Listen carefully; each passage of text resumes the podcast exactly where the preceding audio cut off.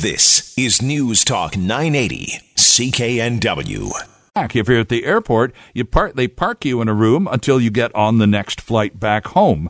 Uh, the deal is how much power would these individuals have while in Canada? Now, the Prime Minister says uh, it's better to be cleared for entry into the United States while here in Canada because as long as you're on home turf, you're protected under the Canadian Charter of Rights and Freedoms as opposed to those American laws we just talked about. However, Bill C 23 does expand the powers of those foreign agents, read U.S. customs officers here in Canada. They will have the power to detain you. Now, they can't lock you up. It's not their country, but they can detain you for questioning and ultimately hand you over to Canadian authorities.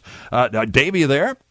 I am here, yeah. Well, good, good morning and welcome to the program. My apologies. I think I pressed the wrong button twice and canceled you twice. My apologies there, Dave. Good to have you with us. Tell us more about Bill C 23 and why we're so split on it. Yeah, so this is an interesting one. This has kind of been, um, it's a touchstone for uh, the, the expansion of kind of these U.S. powers in Canada. Right. So people um, are generally supportive of the bill. The pre-clearance uh, process itself is is pretty popular. So you actually do see more people in Canada saying that um, they support the expansion of pre-clearance. Sure, it's these, it's these three elements of the bill that that draw the ire of a, a number of people, and uh, we can get into those three specific elements. Please do. D- uh, go ahead, Dave. So uh, the the first one is that U.S. border agents, um, as it stands now, are not allowed to carry firearms in Canadian pre-clearance facilities. But uh, both uh, Canadians in the in Canadian officers in the U.S. and U.S. officers in Canada would be given that right. So U.S. officers would be allowed to carry their firearms in Canadian facilities. Um, four in ten Canadians say that they they are opposed to this portion of the bill. Mm-hmm and then uh, an increased number, closer to a split, say that they're uh, they're opposed to this idea that people can be detained, and that uh, U.S. border agents can now conduct uh, strip searches, physical searches on travelers. So those two elements specifically are uh, are opposed by half of Canadians when you ask them about this process. Understandable too, Dave. Uh, I'm curious about the detained part. Uh, the strip search is fairly self-explanatory and decidedly unpleasant. But what does this detention thing mean? If you're detained, if you're held up going through a pre-clearance by an armed U.S. customs official in a Canadian airport, and they're not satisfied with what information you're given, or maybe something pops up on your sc- on their screen that you can't see, and they need you you to step aside and come with me, please, and go into this in, uh, interrogation room or whatever. How long does this bill allow them to detain you, a Canadian, in a Canadian airport? Yeah, this is the real. This is one of the real sticking points with the bill is that um, it doesn't specifically outline what would be considered an unreasonable delay. So the bill, as it's worded, says that you can be detained by a U.S. official who can see uh, they they can assess whether or not you've broken any Canadian laws, or um, like I said, they can they can undertake a strip search. But um, it says that they can't unreasonably delay you, but there's no definition of how long that delay would be.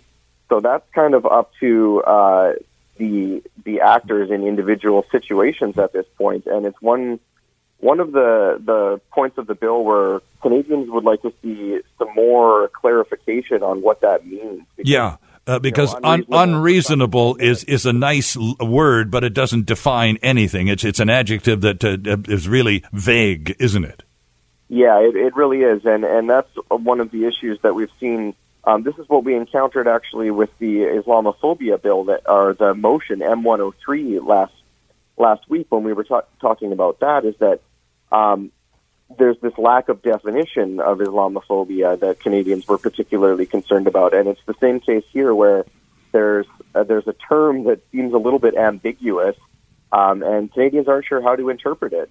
So, is it likely that there will be more support for the bill if indeed the government were to clarify uh, and uh, some of these uh, vague, and I suspect deliberately written to be vague, uh, descriptive adjective? Do you think that might up the level of support, or do you think the poll that you took, and it's only a few days old, is pretty uh, pretty bang on, no matter what the government does?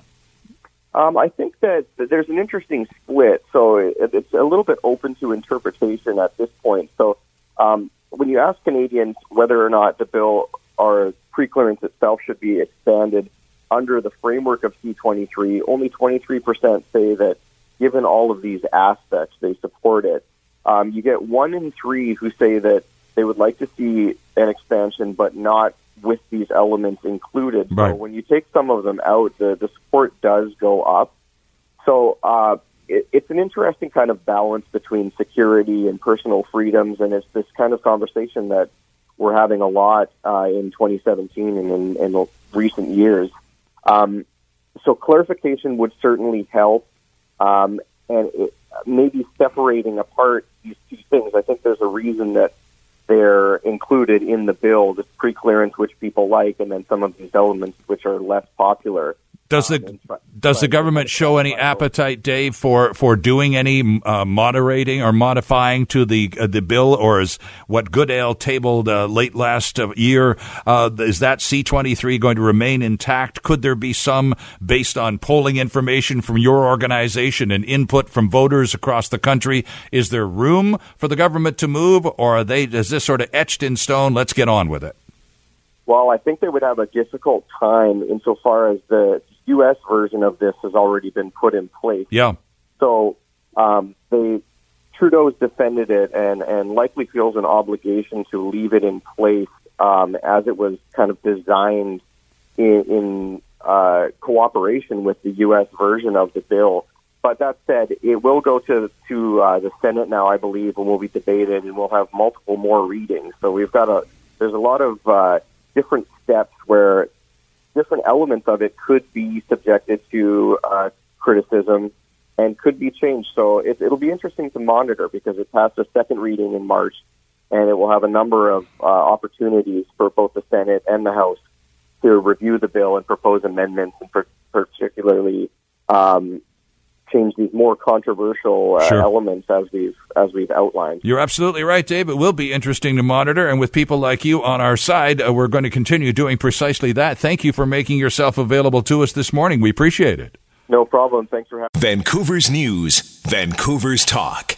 This is News Talk 980, CKNW.